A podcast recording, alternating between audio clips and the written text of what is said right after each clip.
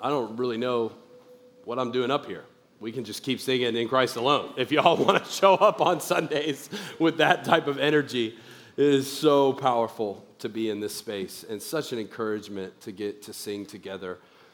This is a pivotal moment as we are heading to the conclusion of our series through 1 Peter that we called at the beginning of summer Built Different. And the idea is that God is building his church not made up of bricks and physical stones, but made up of living stones, broken lives that are being transformed by the power of Jesus. And so the church is not a building, the church is people who have been set on fire by the Spirit of God to live in the kingdom of God right here and right now.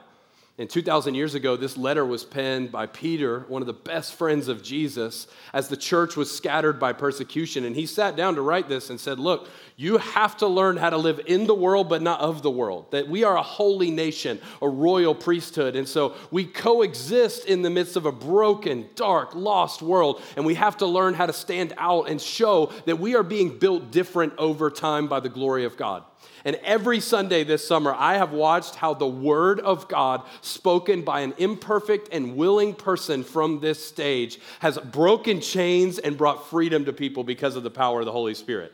This, it, like, this is not hype. This was a special series. First Peter, I think, will be something that we look back on for a long, long time as sort of a foundational moment for our church learning how to walk in the way of Jesus and commit ourselves to the indwelling work of the Holy Spirit. And now we come to the conclusion today on August 8th, 2021.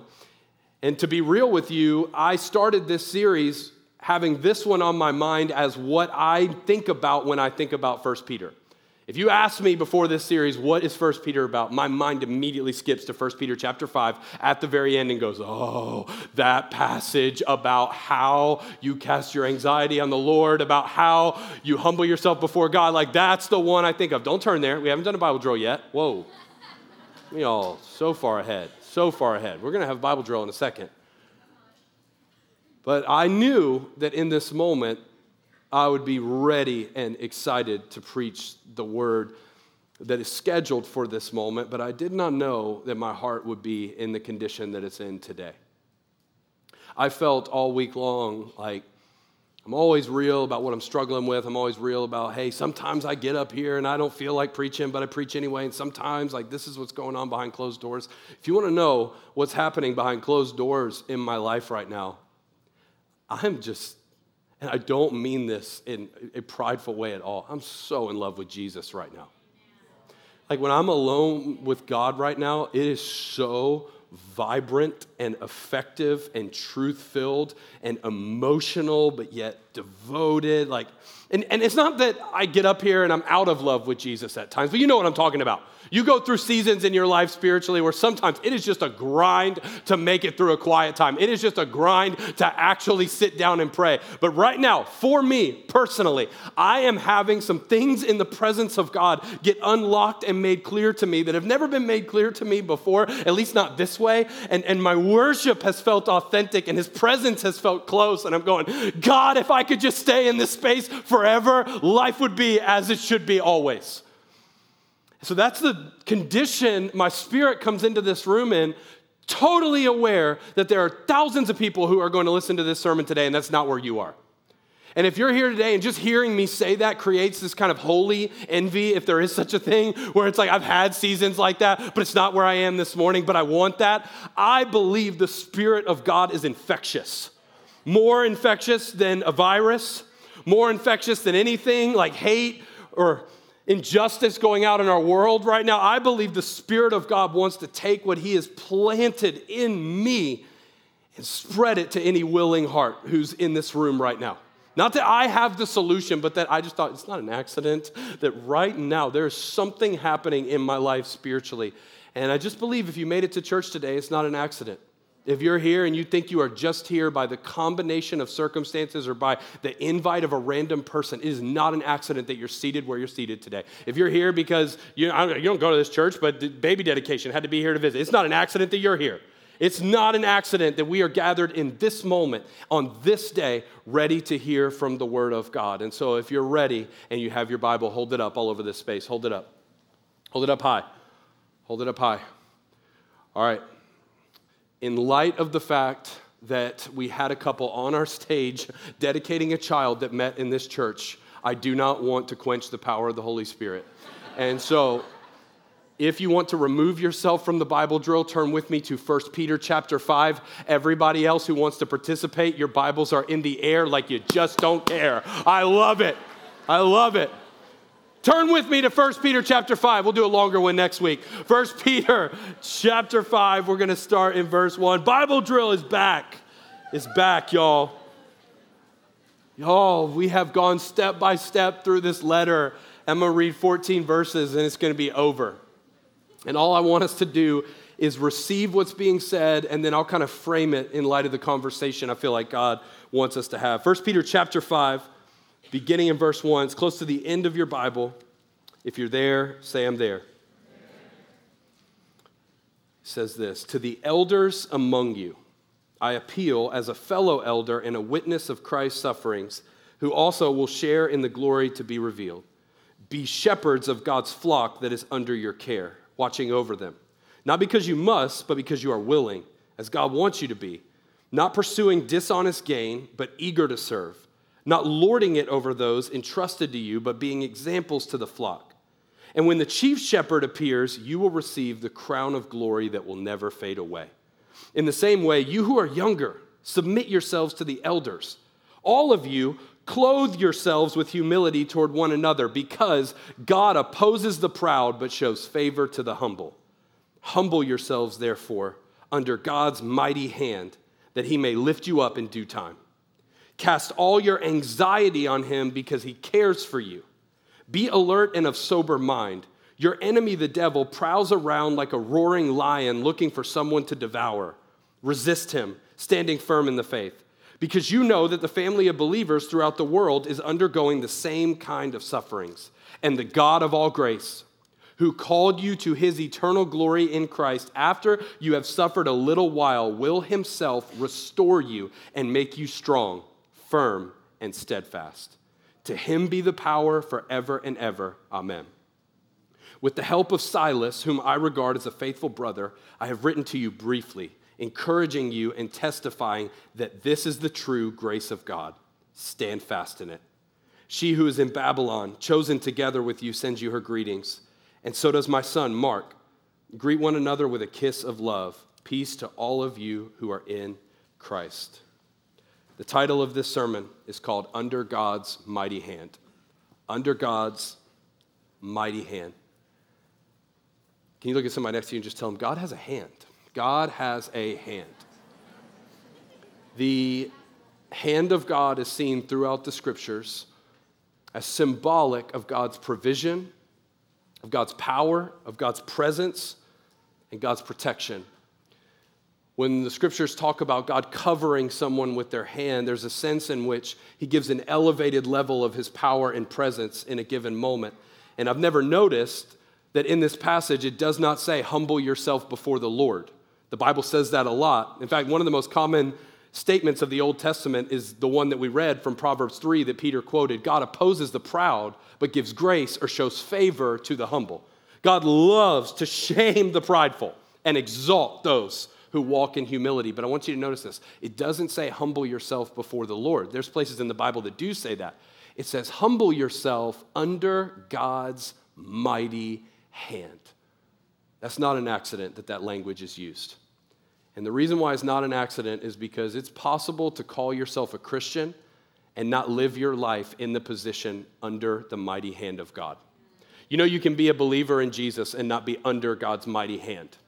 You know, you can claim to agree to the doctrine of salvation, to agree that Jesus died, that he was buried, that he was raised, and all the key things that we believe as Christ followers. They're essential to our worldview. But some of you have been followers of Jesus on paper your entire life, but have never gotten your spirit in a position called under the mighty hand of God, where God has full access to your being where God is covering you. He's covering your family, and He's kind of overwhelming you with the level of presence He has dropped on your life. And when I grew up and I heard about the hand of God, I thought it was for a special chosen few. So when I was younger and people would say to me, Hey, you have the hand of God on your life, that was some kind of compliment that meant God wants to do something in you that He doesn't do through everybody else. It's something special, it's something significant. But yet, in 1 Peter chapter 5, in the bracket of the passage that's addressed to specific type of people, he says elders, he says to the younger, I got to say this, but then he says to all of you, I have to say this.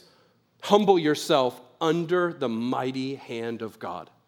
And my vision today is that we would learn how to live our lives under God's mighty hand. But listen, everybody, look up here and don't miss this. That is not just a call to live your life in submission and surrender to God, it's actually a call to live your life in close proximity to God. So we hear that and we're like, humble ourselves, like make ourselves submissive, make ourselves in a position to receive. But actually, if you just think about it literally, to get under someone's hand, you have to be really, really, really close to them. Like, y'all are all very close to me in this room, but comparatively, not very close to being under my hand right now. You have to draw near to someone to be under their hand. And so, what I want us to learn how to do is, I want us to learn how to get so close to God that our lives are accessible to Him readily. And I've got some experience that I'm living in this right now, y'all. I have two toddlers. One is four and a half, one is two and a half, and this is such a fun stage. But if there were one word for the stage that we are in right now as parents, that word would be dangerous. It's dangerous. Our kids are hilarious. And our two and a half year old Elliot thinks she is capable of doing everything our four and a half year old Aniston can do. And so she'll just mimic and try stuff and do things that her body physically is not capable of. And so we're in a stage where if you take your eyes off of Elliot for longer than five seconds, something dangerous and potentially life threatening could be taking place. And I'm, I'm, I'm not exaggerating. We were at the pool last week or a couple weeks ago with some friends, and she saw a 12 year old go up to a diving board and jump off backwards. And she thought, it's a great idea. On her own. Just, I love that. Which she's already bold enough to be two and a half and be jumping off of a diving board that's a little bit elevated with her puddle jumper, swimming to the side. She's so ahead and so advanced, like a good Fidel girl should be. And, and I'm like, and I, and I didn't even see this moment happen. And I, I, was supposed to be paying attention, but I was in the super spiritual conversation with some guys from our community group. And, and Will Herring, you can back that up. And, and so we're, we're having this talk. And then all of a sudden, I see my wife, who wasn't even thinking about getting in the pool. She's like jumping in, going full lifeguard mode. And there were lifeguards there. And I'm like, what are you guys watching? Um, but, but Elliot decided she's two and a half that she was going to run off the end of the diving board and sort of like turn backward at the end and see if she could do like a 180 and, and she can't. And so her stomach literally hits the diving board straight into the water. Stuff like funny like that happens to her all the time. It's only funny because she's fine now. Um, but it's dangerous in the moment. And so she, she does this type of stuff all the time. Like she gets curious and is like, I wonder what it feels like to face plant on the concrete. And she'll just go, oh, that doesn't feel good. Won't do that again. And that, I guess that's just how she's going to be. But here's what I've noticed about being with Elliot and why it can be so exhausting but so much fun. I've noticed that like unless she is with an arm, within an arm's length distance of me, we are not safe. Unless she is so close to me, because she doesn't know this, but if she is within my arm's length and my hand can reach her, I actually have total control over her life, even if I'm not touching her. Just her being in that level of proximity, she doesn't know this. She thinks she's living in her own world. But if she's within the reach, under the hand of her father, at any given moment, I can take total control of her life and I, I can discipline, and I do. I know that's not popular in 2021. That's another sermon for another day. I can protect, I can steer, I can do a lot of things in that moment. And so, what I want you to see from that illustration is I want you to see this God wants you under his mighty hand, but the pathway is not just about forcing yourself to surrender to God, it's about learning how to get in close, intimate proximity to God. It's about learning to get your spirit so close that when God wants to do something, He doesn't have to reach far. You're right there under God's mighty hand. Now, to learn how to do that, we're going to have to look at the passage in context, and I want to teach just from the first few verses for a second. So go back to verse 1 where it says, To the elders among you. So this letter is to the church, and all of a sudden, Peter distinguishes a small group within the church called elders. He says, I appoint you as a fellow elder and a witness of Christ's sufferings who also will share in the glory to be revealed. Be shepherds of God's flock that is under your care, watching over them. Not because you must, but because you are willing, as God wants you to be. Not pursuing dishonest gain, but eager to serve. Not lording it over those entrusted to you, but being examples to the flock. The reason why our church is elder governed is because we believe the New Testament model for the governance of a church looks like appointing elders who are men to lead and shepherd the body of Christ. And we try to stay as close as we can to the scriptures. We didn't invent that as our mode of church governance in a world where it's like, you could do whatever you want. You could govern your church like this, this, and this. We looked at the New Testament and said, how do we stay as close to this as we possibly can? And I love that the morning I'm preaching this, all of the elders and their wives are in this gathering because baby dedications are only happening in this gathering. And I love, I could, I literally could get emotional reading the words that are on 1 Peter chapter 5 because I've been in churches where those words that are read as charges to the elders are blatantly ignored. And we are surrounded, I am personally surrounded by men who model and daily live out the call to do these things. And I only tell you that not to just go, oh, our elders are amazing, it's awesome, but because we all benefit when the elders are in harmony with God. The whole church is able to stay healthy. And, and what's the charge of an elder? The word elder literally means pastor. Did you know the word pastor does not mean preacher? It actually means shepherd.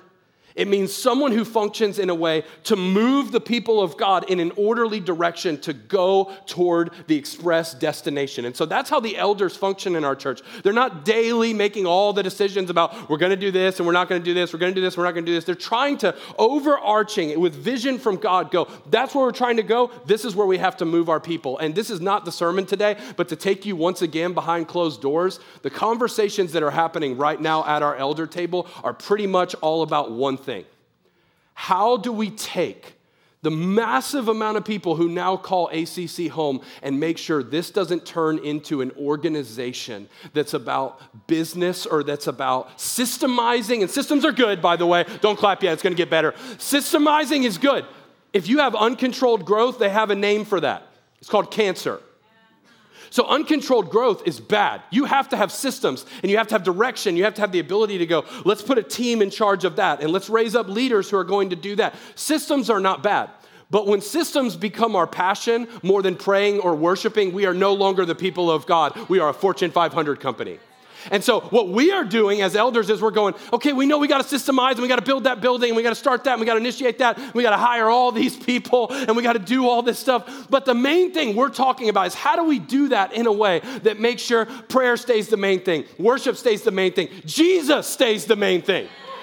And like we're stressed about it. I wouldn't say we're fearful about it. I would say this is the type of thing that makes us go, that's what this is all about. How do we take this? And so, if you've come to ACC and you're like, I wish they were a little more organized and I wish it was easier to get plugged in, no doubt, I hear that. But you need to know the passion of our leadership is to make that happen in such a way that doesn't stifle how personable we are and doesn't stifle the in the moment power of the Holy Spirit that might do something that our systems haven't prepared for. And we're going to stay that church. And we're going to stay in humble submission to God, going, God, you determine the direction you want us to go.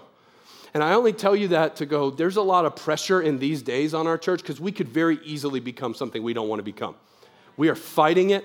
Our wives are fighting it. Our prayer team is fighting it. But no matter how hard we fight it, here's the good news, verse 4. And when the chief shepherd appears, you will receive the crown of glory that will never fade away. So it's an honor to be an elder and a shepherd of the people of God. But at the end of the day, even the shepherds and the elders of the people of God are sheep too. And there's a chief shepherd who's running the direction of the whole thing, and he's the one who's going to hold church leadership accountable. If you find yourself frustrated by what you see in the global church and so much abuse of power and people who are in positions of authority that they ended up using for their own gain or for sinful addictions that they grew up with, just know this the chief shepherd will hold the leaders accountable. And that freaks me out. But it should comfort you in this moment that the one who's running the church of God, his name is Jesus and he wins every single time. Now go to verse 5. In the same way, you who are younger, submit yourselves to your elders. So he stops and goes, Elders, this is for you. Young people, this is for you. There's a growing trend right now of young people who are doing something called deconstructing their faith, where they're ripping apart mentally layers of belief that they didn't even realize over time. They didn't take the time to logistically put all those things in order. That's not necessarily a bad thing, but it becomes destruction, not deconstruction, when your pursuit ends up being, I'm going to figure out a way to disprove everything I believed about Jesus. And the reason why so many young people are arriving there is because they don't have spiritual leadership and authority in their lives. When a sheep thinks it can figure out something better than the shepherd and goes off its own way, it ends up bad, no matter how smart they think they are. Young people, be in submission to older people who have spiritual authority over your life. Keep your heart in a position of humility that goes, I need direction. I need them to tell me what I don't see. And there's no way five elders in our church can do that over thousands and thousands of people. But the great thing about what God is building here is that as so many young people have called this church home, so many people who have walked through seasons of life are starting to get drawn here. And, and I just want to say to that group of people, you're not being drawn here so that you can be more entertained by my sermons on Sundays. You're being drawn here so that you can raise these young people up who are looking to you to go, I need help navigating this life. I, I need a safe space to go when I have doubts. I need to have someone I can go to to help shepherd and guard the direction of my soul moving forward. I was talking to a guy on our staff team and I was going, Who has spiritual authority to tell you what to do? And he was like, You? And I'm going, That's not good enough because I just yell at you for 45 minutes on Sundays. That's not enough. That's not personal enough. Young people, I want to ask you, and this is a question for everybody, but Peter's aiming at young people. If you are under the age of 25 and you do not know who has spiritual authority in your life to stand up to you, to take you on in what you're claiming to be the road that you're going on, but also to support you. It's not, I love how the elders lead me. They hold me accountable and they're willing to tell me no, but at the same time, they realize their role in my life is not to beat me up, it's to protect me. You need men in your life who have surrounded you to do that if you're a young man. And you need women in your life if you're a young woman looking to be a mom, looking to raise your kids in a godly way moving forward. And this is when everything changes. Watch this in verse 5. Elders, you do this. Younger people do this. Now, watch, circle this. All of you, okay, here we go. This is everybody. All of you clothe yourselves with humility toward one another because God opposes the proud but shows favor to the humble. Humble yourselves, therefore, under God's mighty hand, that he may lift you up in due time. Cast all your anxiety on him because he cares for you. All of you, clothe yourselves with what? Humility. It was Augustine, also called St. Augustine, who was asked, What are the top three virtues in the life of a Christian? Like, what are the top three Christian virtues? And he said, Humility, humility, humility. Somebody say humility. Humility is the key to health in your marriage, it's the key to health in your relationship with God. Without humility, you will never have a healthy relationship with your in laws. You will never have a healthy relationship with those who are older than you or younger than you. And you will never see your relationships truly flourish. It is humility that was at the center of Jesus' ministry, Philippians chapter 2. And it is humility that defines the health of our relationships moving forward. And Peter's going, You have to clothe yourself with this. Like, just as much as you put on the clothes that you have this morning, a Christian is expected to put on humility. How do you do that? Because what I've found in my life and what some of you have found over and over again is that humility doesn't come natural for anybody. Two things come natural pride and arrogance, or insecurity and self hate. Both are rooted in pride. And what does it say? God opposes the proud, but gives grace to the humble. So if you think too high of yourself or too low of yourself, they're equally as prideful.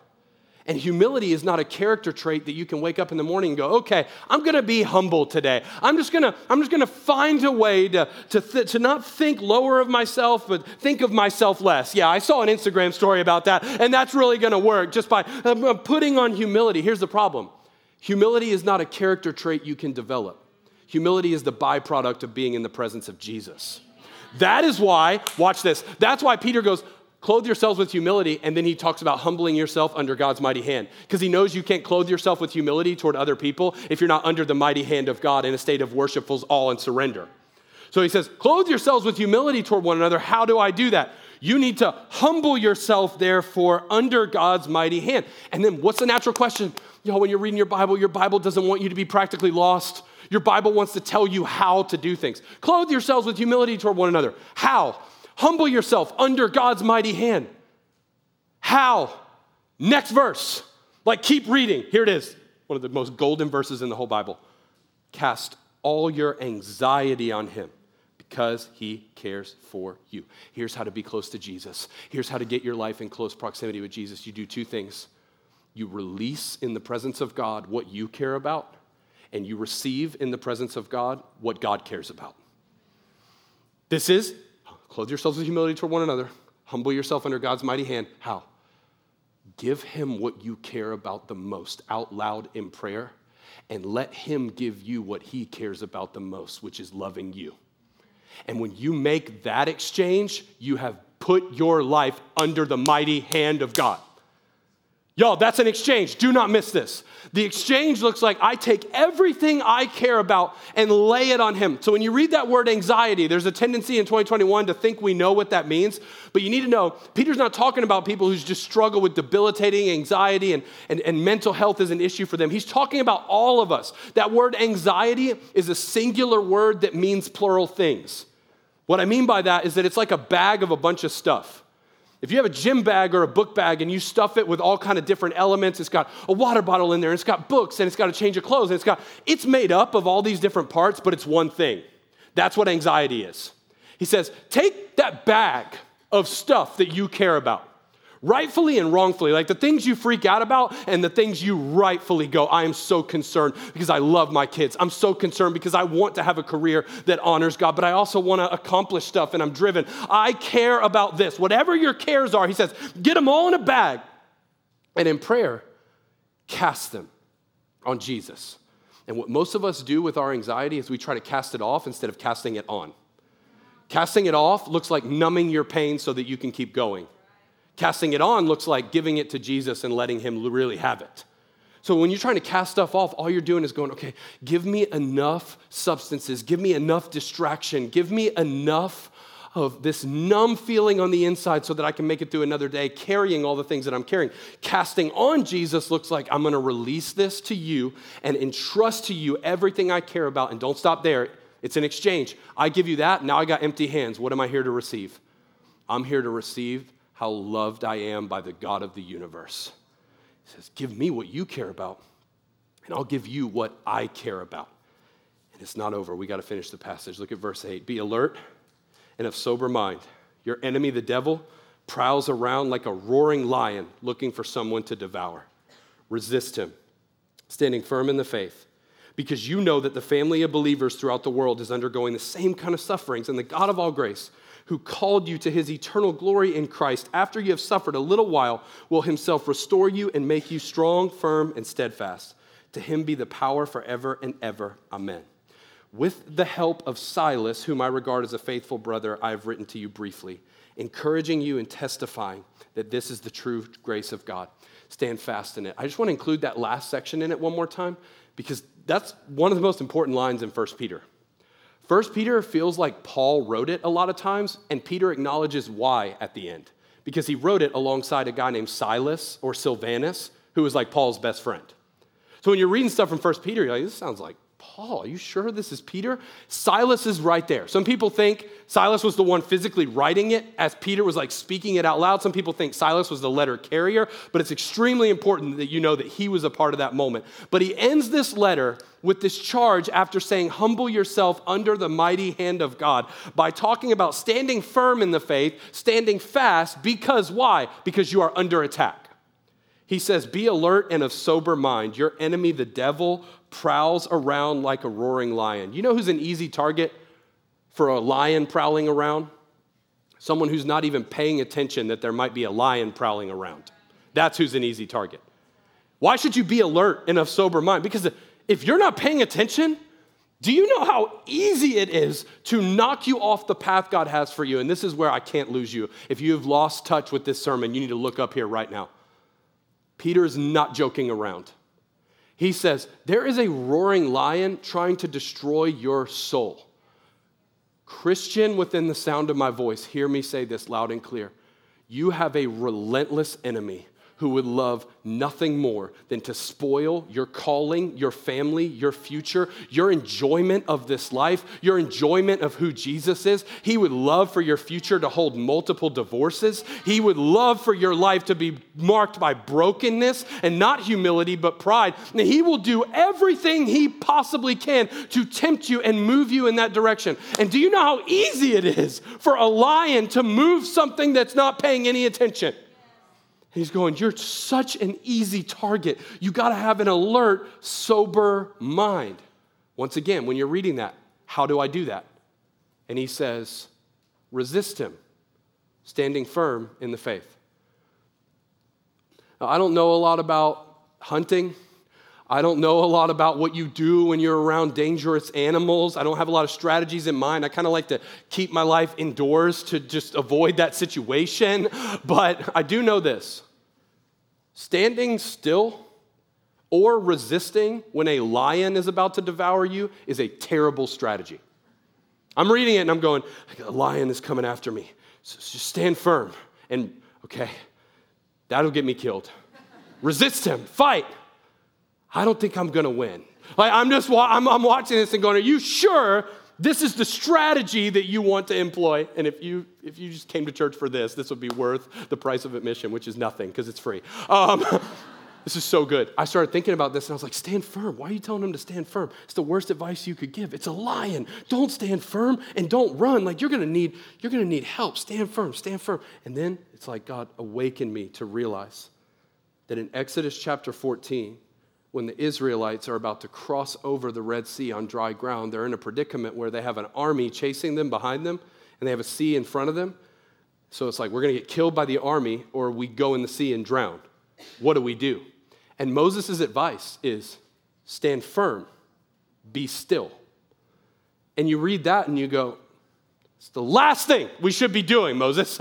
like, problem there, problem there. Stand firm the Lord your God will fight for you. And what is God most known for in the Old Testament of your Bible? What does he do when the Israelites are obedient to stand firm in front of the Red Sea? He's known for what? With a mighty hand. With a mighty hand and an outstretched arm. He splits the sea for the Israelites to cross on dry ground.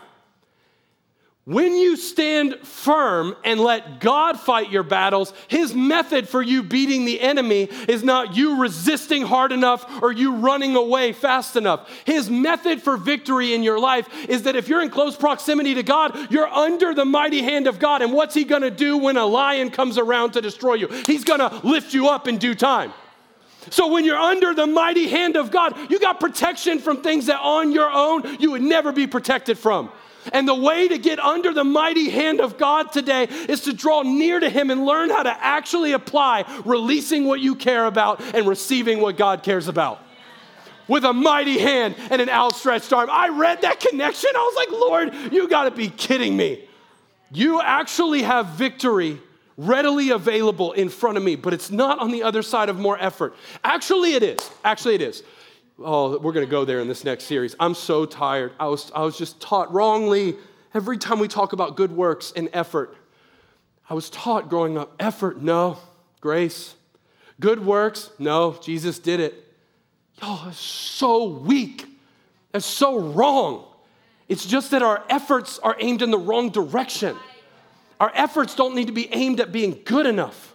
Our efforts need to be aimed at being humble enough. We make an effort to make sure our lives are in the presence of God and under the mighty hand of God. And you will have to make an effort to do that. I'm sorry. You won't wake up in the morning and go, Thank you, God, for your grace, and naturally be there. You got to fight for that state of gratitude and submission. And that's why it says this Humble yourselves, therefore, under God's mighty hand, that he may lift you up in due time. Cast all your anxiety on him because he cares for you. This is an effort, but this is what we're looking to do for the next 21 days this right here. We want to get under the mighty hand of God and learn how to actually cast cares on God and receive the care that God so desperately wants to give us. And some of you, you've called yourself a Christian for so long, you've never actually actively done this. You've never been trained. You've never been called out enough to actually get, get up out of your seat in church, get down, say out loud what you care about before God, and receive spiritually a lifestyle of worship that puts yourself under the mighty hand of God. And I can just tell you, I've, I've been following Jesus for almost two decades now. So much of that was doing things in my own strength. I'm just one guy being honest. My strength against a lion is a massacre. I have gotten my I've gotten dominated by the enemy before. I have. Because I'm fighting with strength I was never intended to fight with. The fight is about letting the mighty hand of God cover you. And it's not about mustering up enough effort to take on the enemy. It's about recognizing the fact that you can't and drawing near to God. And as you draw near to God, He draws near to you. You need to, this is homework this week. James chapter 4, it's almost the exact same as 1 Peter 5. They look so similar. You can look at some of those verses and humble yourself before the Lord. Draw near to God because, because He will draw near to you. Resist the devil. So much familiar language. You need to check that out. But I want us in the, in the I'm not going to do it in two minutes. I'm sorry. In, in the minutes we have left, I want to teach us how to draw near to God. And I want to go step by step to go, you don't have to live in your own strength anymore. It doesn't have to be this way anymore. And I'm telling you from personal experience, I've only tasted this. You put down living in your own strength and you start walking in the strength that's available to you by the power of the Holy Spirit under the mighty hand of God. You have set yourself up for a life of adventure and joy and freedom that you have never tasted before in your life. I want to teach you how to do this. Number one, you guys ready for this? Number one, release your cares through prayer. I got two. Release your cares through prayer. Cast all your anxiety on Him because He cares for you. So I recognize that we are in the middle of an anxiety epidemic that just took a turn for the worse because of COVID and because so many people had to go be by themselves for a while. The problems that we were already seeing with mental health have only multiplied and become worse and worse. And what we're going to be seeing over the next few decades, I think, is the devastation from that. So I know we're in the middle of an anxiety epidemic, and this is something that we speak to a lot. So when I preach this, I don't want this to just be aimed at people who are going, I need some type of help to stop having all the worry and fear that I have. I need, we, we can't bracket this as someone else's problem. I want you to think about your worries and your cares wherever you are in your journey. And there's many levels to it, but everyone in this room or everyone watching online struggles with anxiety to some degree. And what I want you to hear is that the Bible has given you something to do that works. So I'm going to make a statement that I'm fearful about making because I the last thing I want to do is come across as a guy who's insensitive. You guys know I preached the, the sermon about Jesus being a good shepherd. We've talked about anxiety a lot, and people's lives have literally been saved here. I'm so compassionate toward you if that's a struggle for you. It is a struggle for all of us.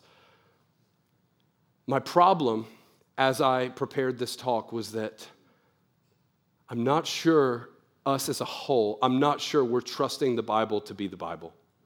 When Jesus said the truth will set you free, he said this stuff works.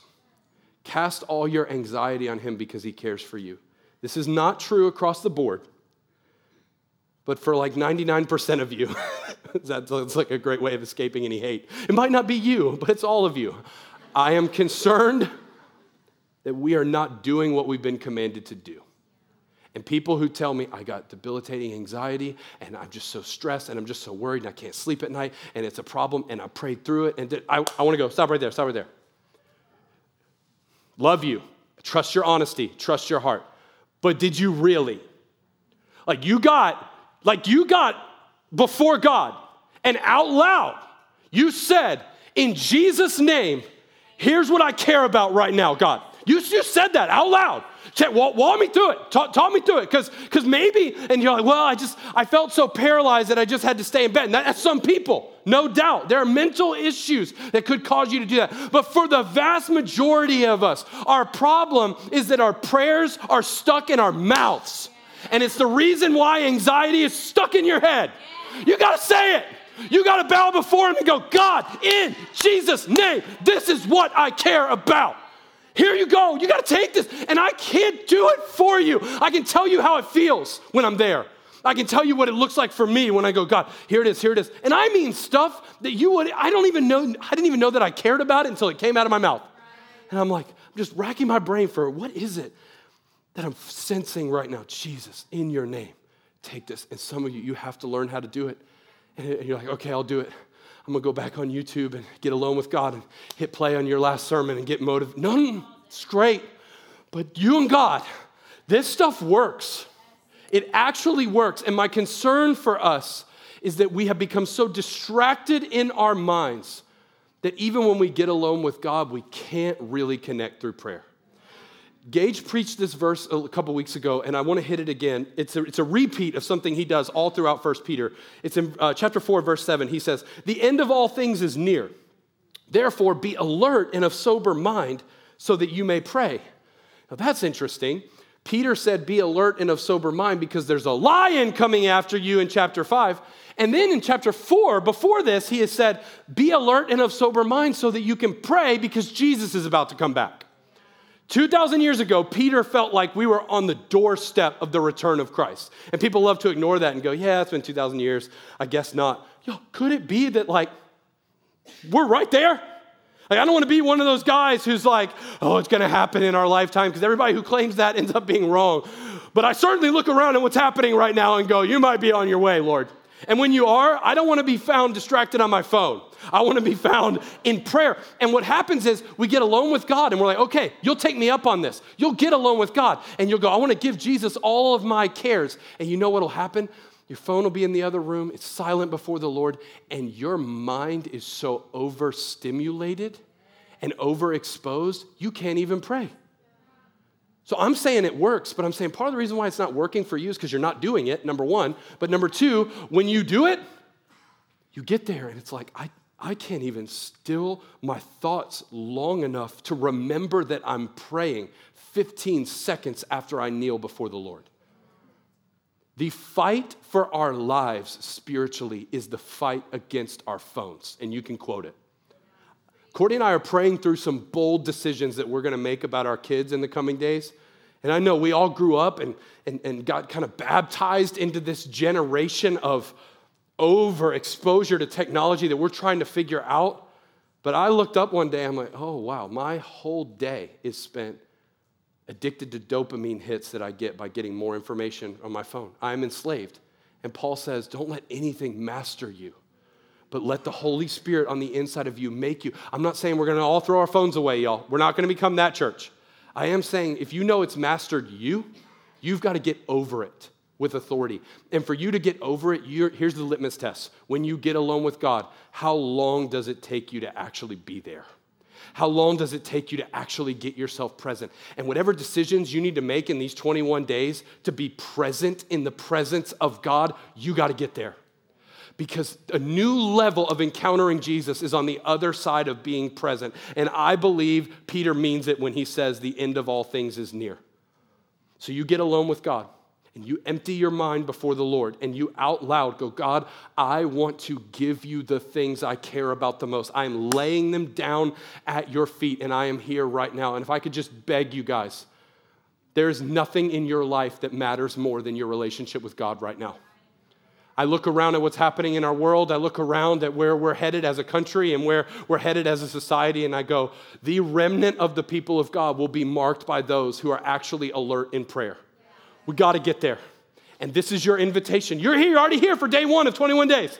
It's amazing. You could get your life headed in a brand new direction, or you could look back decades from now and see that you wasted it looking at stuff that you can't even remember what you saw. So let's take some authority over this. Let's cast some anxiety on God. And last part I'll say about this as you're doing this, it's a process and it involves other people. So, yes, counseling helps. Yes, for some of you, medication helps. But let's not move to that stuff until we've moved toward this stuff and actually applied what's in the Word of God. That's number one. Number two is going to be a lot shorter. You release your cares through prayer. Number two, you receive God's care through loving union. Receive God's care through loving union. So once you've emptied your hands of what you care about, God doesn't want to leave you empty handed. He wants you to get your life under His hand. And as you do that, you know what happens to your soul? you get filled to overflow with the love of the Holy Spirit. You know, when Jesus announced that eternal life was here, he defined eternal life by knowing him. This is eternal life, John 17, that they may know you, the one true God, and Jesus Christ, whom you have sent. Yo, Jesus is not supposed to say that. He's supposed to say, This is eternal life. Pray the sinner's prayer, and I'll see you in heaven. But he says, This is eternal life, that they may know you now, and Jesus Christ, whom you have sent. Eternal life is available here and now. And salvation is not about getting you to heaven one day. I heard a preacher say this. He said, Salvation is not about getting you to heaven one day, it's about getting heaven in you today. So you can walk in this right now. You wanna know how you walk in it? You walk in the enjoyment of knowing that you are approved by a loving Father and you didn't do anything to get there, but now you've been given a new opportunity to step into the life that Jesus died and rose for you to live. And believe it again and believe once again that you are loved, and believe once again the elementary truths of what it means to be a son or a daughter of God. And the word Jesus uses for this is communion. It, oh, Jesus' ministry, the vast majority of it, was at a meal with people doing life.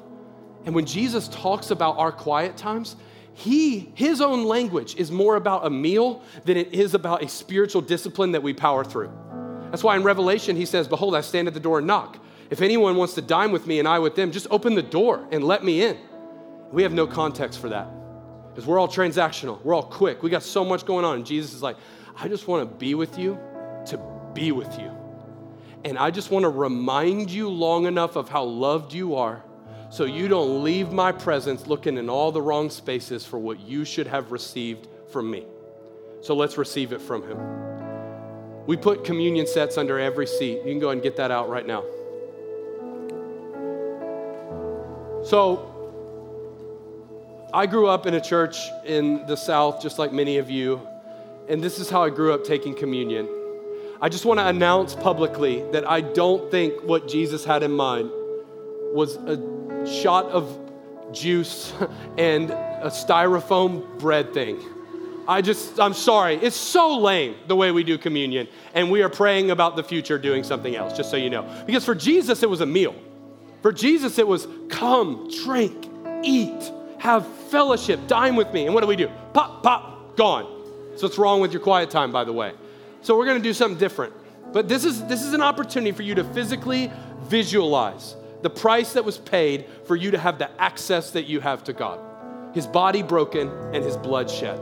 And through communion, I believe we're gonna taste and see. Just let the physical sensation of these tastes remind you that you have loving union with God. If you're in Christ, now if you're not in Christ, this is an opportunity for you to make a decision today. But if you are, this is your moment. By the way, if you're not a Christian in this space, you just want to drop that right back down in your seat. You do not have to drink or eat anything. This is for those who have chosen to be believers in Jesus. But let's take a moment and enjoy loving union with our Father. As you take communion, Matt's going to sing a song that's just all about being loved by your Heavenly Father. And we want to encourage you to just sit and receive this. And let's live out the word that we have heard preached today. Heavenly Father, I ask you in the name of Jesus and under your mighty hand right now that you bless this time. I've said everything I need to say. Now, God, I just want to get out of your way and let you communicate what you have to say to people. Let daughters be reminded that their dad still loves them. Let sons be reminded that they're not disqualified no matter how often they've been distracted. Let those who have been lazy be reignited to strengthen their feeble knees and get up out of the muck and mire that you called them out of a long time ago. God, I thank you for the union that we have with you. I thank you that you are coming soon, Jesus. I pray that it's today. But God, until then, you're going to find us praying. You're going to find us standing firm under the mighty hand of God. Would you cover us? Would you lift us up now? Rescue us. In Jesus' name, amen.